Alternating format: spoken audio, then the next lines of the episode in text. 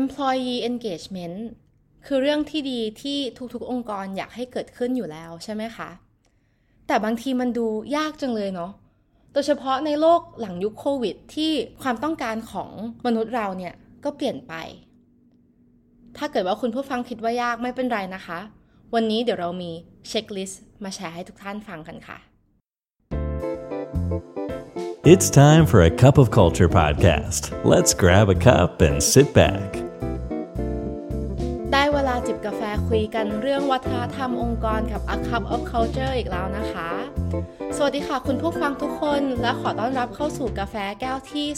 251 กับปุ๊บฐานิตาค่ะ เป็นไงบ้างคะคุณผู้ฟังกับช่วงนี้ ที่ทุกอย่างค่อยๆ เริ่มคลายกันแล้วนะคะ วิกฤตโควิดเนี่ยมันเริ่มรู้สึกเหมือนกับว่าอาจจะค่อยๆผ่านไปได้ สักนิดหนึ่งนะคะ สักนิดหนึ่งแต่วิกฤตนี้นะคะผ่านไปยังไม่ทันพ้นเลย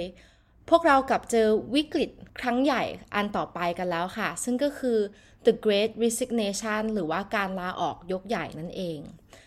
ซึ่งสิ่งนี้เนี่ยเชื่อว่าหลาย ๆ องค์กรก็กำลังเผชิญกันอยู่นะคะ และเพื่อต่อสู้กับวิกฤตการลาออกยกใหญ่นี้ หลาย ๆ องค์กรก็กำลังหาวิธีที่จะสร้าง engagement ยกใหญ่เช่นกัน แต่ในโลกที่โควิดเนี่ยทำให้ทุกอย่างมันเปลี่ยนไปแล้วอะค่ะ เราจะสามารถทำอะไรได้บ้าง take action อะไรได้บ้าง เพื่อรักษาบรรดา talent ของพวกเราไว้ Harvard Business Review นะคะ ได้ศึกษางานวิจัยและสำรวจผู้จัดการในองค์กรกว่า 395 คน เพื่อที่จะเคาะ checklist ค่ะ ที่ทุกองค์กรสามารถนำไปใช้นำทางในการสร้าง engagement ที่ตอบรับความต้องการพนักงานในโลกช่วงหลังโควิดได้ ซึ่งวันนี้นะคะ A Cup of Culture ก็จะเอา checklist นี้มาแชร์ให้กับทุกคนค่ะ โดย checklist นี้จะแบ่งออกเป็น 3 ส่วนหลักๆนะคะ ส่วนที่ 1 ก็คือการเชื่อมสิ่งที่ทำกับสิ่งที่ใส่ใจ ส่วนที่ 2 คือการแทนความเครียดด้วยความสนุก และส่วนที่ 3 คือเวลามีค่ากว่าเงินทอง ทั้ง 3 ส่วนนี้รายละเอียดเป็นยังไงบ้าง เรามาจิบกาแฟแล้วก็ฟังกันต่อไปพร้อม ๆ กันเลยนะคะ ส่วนที่ 1 ค่ะ เชื่อมสิ่งที่ทำกับสิ่งที่ใส่ใจ หรือพูดง่าย ๆ ก็คือเชื่อมบทบาทหน้าที่ของคนคนหนึ่ง กับสิ่งที่เขาให้ value จากภายในนะคะ สิ่งนี้จริง ๆ มันค่อนข้างตอบรับกับเทรนด์ของตลาดโลกที่ จุดยืนทางสังคมขององค์กรจะส่งผลกระทบต่อการตัดสินใจซื้อของผู้บริโภคด้วยค่ะ เพราะฉะนั้นส่วนนี้มีอะไรบ้างจะแบ่งออกมาเป็น 3 ข้อย่อยนะคะ ซึ่งก็คือ 1. สร้าง vision หรือ mission statement ที่คนในองค์กรให้คุณค่า งานวิจัยได้ชี้ค่ะว่าพนักงานเนี่ยจะตื่นเต้นกับองค์กรที่มีจุดยืนและ missionที่ไปไกลกว่าการสร้างรายได้หรือการเป็นหนึ่งในอุตสาหกรรมค่ะ และในทางที่ดี องค์กรที่มี Mission Statement ที่พูดถึงผลกระทบทางสังคมอย่างชัดเจน จะช่วยให้พนักงานสามารถที่จะเชื่อมคุณค่าที่เขามีภายในตัว กับคุณค่าที่องค์กรให้ความสำคัญมากขึ้นด้วยค่ะ ยกตัวอย่างนะคะ อย่างเช่น mission ของ Airbnb mission ของ Airbnb นะคะ ไม่ได้พูดถึงการหาบ้านให้คนอยู่อะไรยังไง แต่พูดว่าเขาอยากที่จะสร้างโลกที่คุณสามารถ belong ได้ทุกๆที่ อันนี้จะเห็นนะคะว่ามันเป็น mission statement ที่ไปไกลกว่าแค่การสร้างรายได้หรือว่าการเป็นที่หนึ่งในอุตสาหกรรมค่ะ ข้อที่ 2 นะคะคือ ลากเส้นระหว่างบทบาทฉัน และจุดมุ่งหมายองค์กรค่ะ พนักงานจะสามารถเชื่อมคุณค่าของตัวเองกับคุณค่าขององค์กรได้ง่ายขึ้น ถ้าหากเขาสามารถที่จะเชื่อมงานที่เขาทำทุกวันกับเป้าหมายขององค์กรอย่างชัดเจนค่ะ สิ่งนี้สามารถที่จะสร้างได้ผ่านกิจกรรม job crafting ที่ให้พนักงานระบุด้วยตัวเองเลยค่ะว่า บทบาทของเขาส่งผลถึง mission statement หรือว่า vision ขององค์กรยังไง หรืออาจจะทำได้ผ่านการเขียน job description ที่เชื่อมบทบาทหน้าที่ของแต่ละตำแหน่งกับ mission ขององค์กรอย่างชัดเจนค่ะ ข้อ 3 นะคะคือ สนับสนุนชมรมต่างๆ ในองค์กรด้วยทั้ง action และ funding ไม่ว่าจะเป็น movie club หรือ foodie club การที่เราส่งเสริมให้พนักงานตั้งกลุ่มตามความสนใจที่หลากหลาย จะสร้างพื้นที่ให้พนักงาน connect กันด้วยคุณค่าและความสนใจที่นอกเหนือไปจากงานค่ะ ซึ่งสิ่งนี้จะเป็นวิธีการสร้าง community หย่อมๆ ที่มันจะกลายเป็นแหล่งพักพิงใจสำคัญในวันที่เหนื่อยยากได้อีกด้วยค่ะ ส่วนที่ 1 เรียบร้อยกันแล้วนะคะ เรามาดูส่วนที่ 2 กันเลย ซึ่งก็คือแทนความเครียดด้วยความสนุกค่ะ ส่วนนี้ก็มี 3 ข้อย่อยเหมือนกันนะคะ ก็คือ 1. เปิดโอกาสให้ลองสิ่งใหม่ บางทีนะคะ คนเราอาจจะไม่รู้ว่าเราชอบอะไร จนกว่าเราจะได้ลองทำมันจริง ๆ ค่ะ เพราะฉะนั้นองค์กรที่ยืดหยุ่นในการให้พนักงานทดลองงานที่หลากหลาย จะสามารถให้โอกาสพนักงานเขาได้ลอง Spark Joy กับเนื้องานได้หลาย ๆ รูปแบบนะคะ ซึ่งองค์กรสามารถที่จะตั้ง rotational program ให้พนักงานลองงานในหลาย ๆ แผนก หรือว่าอาจจะลองสำรวจโครงสร้างในองค์กรดูนะคะ เพื่อระบุช่องทางใหม่ๆ ที่พนักงานจากแผนกหนึ่งอาจจะไปปลักอินกับอีกแผนกได้ ซึ่งอันนี้ในแต่ละองค์กรต้องยอมรับว่ามันจะมีรูปแบบที่ต่างกันไปแล้วแต่บริบทนะคะ ขององค์กรของคุณผู้ฟังเป็นยังไงก็ลองดูกันได้ค่ะ ข้อ 2 ของส่วนนี้นะคะคือ ให้อิสระเพื่อสร้างแรงจูงใจค่ะ อิสระในที่นี้อาจจะมีได้หลายแบบนะคะ เราอาจจะหมายถึงอิสระในการตัดสินใจอย่างรับผิดชอบ ที่อันนี้เนี่ยเราจะสามารถส่งเสริมได้เมื่อวิสัยทัศน์ขององค์กรชัดเจนเท่านั้นค่ะ ยกตัวอย่างเช่น